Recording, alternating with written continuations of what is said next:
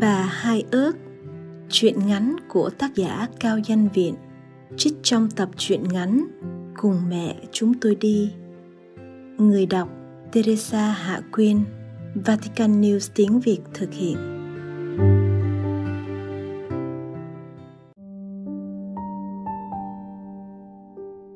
Đám trẻ sống chùa thường gọi bà là bà ma.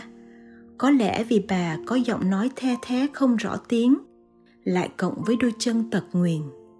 Mỗi lần di chuyển bà phải chống đôi tay xuống đất để đưa cái thân còm nhom đi tới, đi lui. Nằm giữa thị trấn xôn xao tấp nập, ở sát bên bức tường cao nghệu của nhà chùa, nhà bà ma là một chòi lá nho nhỏ, chật hẹp và rách nát. Vách nhà được che bằng những tấm liếp tre đã cũ mục. Trong cái không gian nhỏ bé ấy chỉ vừa đủ để kê một cái sạp làm bằng gỗ tạm. Đó là chỗ qua đêm của bà. Cạnh cái sạp là một lối đi nhỏ. Ở cuối lối là một cái bàn con, nơi đặt cái bếp dầu, ba cái chén, vài đôi đũa. Gia tài của bà võng vẹn chỉ có bấy nhiêu, cộng thêm một ít quần áo mùng mền nhàu nát phản phất một mùi ẩm mốc khó chịu buổi tối, khi thị trấn rực đèn điện thì con hẻm của bà lại tối om om. Bà lặng lẽ châm ngọn đèn trong nhà rồi ra cửa hóng gió. Cái ánh sáng mù mờ của ngọn đèn dầu làm tăng thêm vẻ ảm đạm của con hẻm vốn đã vắng lặng. Bà ngồi đó, cô đơn lặng lẽ. Chính cái lặng lẽ của bà đã làm cho con hẻm vắng vẻ, lại càng vắng vẻ hơn đám trẻ con hầu như không dám qua lại con đường này, vì chúng nó kháo với nhau rằng con hẻm này có một bà ma. Con hẻm đã vắng, mỗi ngày càng thêm vắng. Thế mà thằng nghĩa, ngày phải hai lần đưa cơm cho bà. Ban đầu nó rất sợ, nhưng lâu dần rồi nó cũng thấy quen. Mà dẫu sao nó vẫn đi ban ngày, sau mỗi lần đi học về. Còn ban đêm, nó không dám đi không phải vì nó sợ bà ma, nhưng nó sợ từ những tin đồn ác miệng từ đám con nít. Thằng nghĩa không hứng thú gì về việc đem cơm cho bà ma hàng bữa, nhưng vì vâng lời nội, nó đi cho nội nó vui lòng. Nội thằng nghĩa là ông tư mù, làm nghề coi bói ở xóm chùa này. Không biết ông tư coi đúng sai thế nào mà ngày nào cũng có dăm ba người khách. Kẻ coi tuổi, người coi ngày kể cả người bị mất trộm cũng đến nhờ ông. Nhờ vậy mà thằng nghĩa mới có cái ăn qua ngày. Hai hôm nay ở gần nhà thằng nghĩa có một gia đình mới dọn tới ở. Lạ là ở xóm này được gọi là xóm chùa, nhưng nhà mới dọn đến thì theo đạo chúa. Gia đình mới này có đông anh em, nhưng có cậu út cỡ bằng tuổi nó, thế là nó lân la làm quen. Dễ ợt thằng thiện mới tới chưa có bạn. Chỉ cần vài ván bi thôi thì nó có thể làm bạn với thằng nghĩa ngon ơ. Thằng thiện lớn hơn thằng nghĩa một tuổi, lớn hơn một lớp. Vậy là mấy hôm tan học về, thằng nghĩa chờ út thiện. Hai đứa rủ nhau đem cơm cho bà ma. Ngày cứ hai buổi trưa chiều như vậy, dần dần rồi hai đứa cũng có một thời khóa biểu nhất định để đem cơm cho bà ma những ngày rằm thì ở chùa có cúng thí mà mọi người quen gọi là cúng cô hồn. Hai đứa vào chùa xin cơm và đồ ăn chay để cho bà ma có được một bữa ăn phong phú hơn. Không biết từ lúc nào hai đứa nó không còn sợ bà ma nữa, mà ngược lại tình cảm của hai trẻ một già như mỗi ngày một thêm kháng khít. Có một lần bà ma hỏi thằng Thiện lúc nó mang cơm chùa cho bà con đi lễ Phật rồi xin cơm cho bà hả? Thằng Thiện hồn nhiên trả lời, dạ không, con chỉ đi xin cơm cho bà thôi, nhà con đạo chúa mà. Đạo chúa mà con vào chùa con không sợ sao? Có gì đâu phải sợ, Phật cũng hiền queo mà sợ gì. Với lại con chỉ xin cơm cho bà chứ con có làm gì đâu mà sợ. Bà mỉm cười nhẹ nhẹ. Biết con vào chùa, ba mẹ con không rầy sao? Dạ không. Dừng lại một chút, rồi bỗng dưng giọng bà trở nên xót xa. Lũ trẻ ở đây gọi bà là bà ma, con không sợ sao? Dạ không. Còn thằng nghĩa? Bà hỏi cách bất ngờ làm thằng nghĩa lúng túng, nó ợm ờ. Dạ hôm trước thì con có hơi sợ nay đi cùng thằng thiện thì con hết sợ rồi. Sao vậy con? Dạ thằng thiện nói nó đạo chúa, nó không có sợ ma. Nó không sợ nên con cũng hết sợ. Bà cười chua chát. Chỉ có hai thằng con thôi, chứ con nít cả xóm này đều sợ và né tránh bà. Lại còn gọi bà là bà ma nữa chứ. Mà bà có làm gì hại ai đâu thằng thiện nghe nghèn nghẹn trong cổ họng. Nó cảm thấy tội nghiệp cho bà làm sao ấy. Bất chợt nó buông giọng nho nhỏ. Vậy, tụi con gọi bà là gì? Bà thứ hai. Người ta gọi bà là bà hai ớt. Chắc tại ớt cay, nên chẳng mấy ai thân thiện. Hay tại mình đã nghèo khổ, lại tàn phế mà ra thế này bà hai bỏ lỡ câu nói, căn nhà rơi vào yên lặng. Ba người, một già, hai trẻ, đồng cảm với nhau một điều gì xót xa, buồn buồn. Ông nội của thằng nghĩa phát bệnh nặng, cả nhà cuốn cuồng lo lắng. Bà nội nó quyết định đưa ông về quê, để nếu có bề gì thì ông tư cũng được nằm yên thân với ông bà và gia tộc thằng nghĩa đành phải nghỉ học theo nội về quê. Nó bùi ngùi chia tay với thằng thiện, với bà hai ớt. Thế là thằng thiện phải thay thằng nghĩa trong việc đem cơm cho bà hai ớt. Nhưng trừ những ngày rằm và mùng một có thể đi xin cơm chùa, còn lại những ngày khác, nó biết làm sao. Nó muốn nói chuyện với bà má nó, nhưng nó ngại. Nhà nó nghèo lắm, lại đông anh em bà má lo cho cái ăn, cái học cho anh em nó còn không xuể. Nhưng nếu không nói thì nó biết làm sao? Nghĩ tới bà hai bữa đói, bữa no mà nó xốn xao trong lòng. Bưng chén cơm ăn tối với gia đình, bỗng dưng nó thở dài đánh thượt một cái, làm cả nhà ngạc nhiên nhìn nó.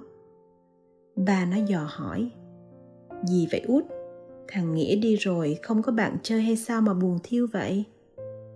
Nó ấp úng đáp. Dạ thằng nghĩa đi rồi. Con chưa có bạn mới nào hết, chỉ có một người. Là ai? Dạ bà hai ớt bà hai ớt là ai? Dạ bà tội nghiệp lắm ba ơi. Lúc còn ở đây, ngày nào ông tư cũng cho cơm bà hết bây giờ ông tư với thằng nghĩa đi rồi. Giờ còn mình con chơi với bả à. Thỉnh thoảng con đi xin cơm chùa mang về cho bả. Còn ngày thường thì thấy ba im lặng, nó bỗng ngưng giọng rồi nói. Con nít xóm chùa này hay gọi bả là bà ma, nhưng mà con thấy bả hiền lắm ba, lại còn bị tật nguyền nữa. Ba nó cười hiền từ và thấp giọng với nó con biết thương người ghê hen bữa nào rảnh, con dẫn ba đi thăm bản nha. Thiệt không ba? Ba nói thiệt mà. Thằng thiện vui như chính niềm vui của bà hai. Ăn cơm xong rồi đi luôn được không ba? Ừ ăn cơm xong con dẫn ba đi nha. Sau lần thăm viếng đó, ba má thằng thiện quyết định mang cơm cháo cho bà hai mỗi ngày. Thằng thiện không còn đơn lẻ nữa mà bây giờ đã có thêm anh chị nó tiếp sức cho nó những lúc nó bận đi học. Nhà nó bán hàng ăn. Mỗi sáng nó đem cho bà một tô cháo lòng. Có khi là một tô bún hoặc một tô hủ tiếu. Thỉnh thoảng chùa cũng có cúng thí, nó lại chạy sang xin cơm cho bà. Nhờ thế, bà hai ớt tạm thời ổn định được như lúc trước. Hôm nay không biết ở đâu, do đâu mà tuần nào cũng có người đến thăm bà hai ớt họ giúp bà quét dọn nhà cửa gọn gàng, ngăn nắp hơn. Có khi họ giúp giặt giũ quần áo, có khi họ lại tắm rửa cho bà thật thơm tho. Cái nhà nho nhỏ của bà trở nên tươm tất hơn, cái mùi ẩm mốc cũng mất đi. Có hôm lại có người đến sửa nhà cho bà nữa. Họ lợp lại mái tôn và thay vào đó một vách liếp, che bạc xung quanh nhà. Căn nhà một lần nữa được sáng lên và ấm cúng hơn bà hai lúc này có vẻ vui hẳn lên. Bà tươi tỉnh hẳn vì không còn cô đơn nữa, nhưng bà cứ thắc mắc mãi, họ là ai mà cứ thường đi hai người? Âm thầm làm việc, chẳng ngại khó khăn dơ bẩn, mà còn làm rất nhiệt tình nữa chứ. Sáng nay thằng thiện bưng tới cho bà một tô cháo nóng hổi, bốc khói thơm lừng.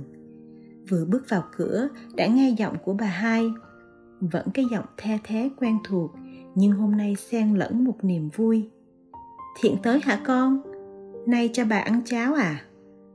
Dạ. Cảm ơn con. Con được nghỉ học để ăn tết chưa? Dạ cũng sắp rồi bà hai. Chắc còn vài ba bữa nữa à?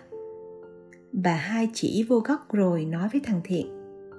Con thấy gì đó không? Thằng thiện reo lên. À ha bà hai vô mánh à ngang. Chuẩn bị ăn tết kỹ ha. Ừm, mà bà hai đâu có chuẩn bị. Hôm qua có cái ông nào đó mang đến cho bà hai chục gạo, mì gói, dầu, đường, bột ngọt, đủ thứ, nói là cho bà hai ăn tết.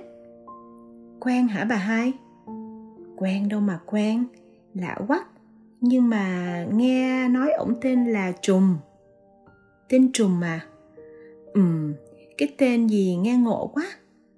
Ngẫm nghĩ một lát, thằng thiện như mới ngộ ra, nó vội đến chính. Không phải tên trùm đâu bà hai, mà là ông trùm đó. Ông trùm là cái ông gì? Thằng thiện lúng túng giải thích. Là là cái ông cán bộ bên đạo chúa của tụi con đó. Giọng bà hai ớt ngạc nhiên.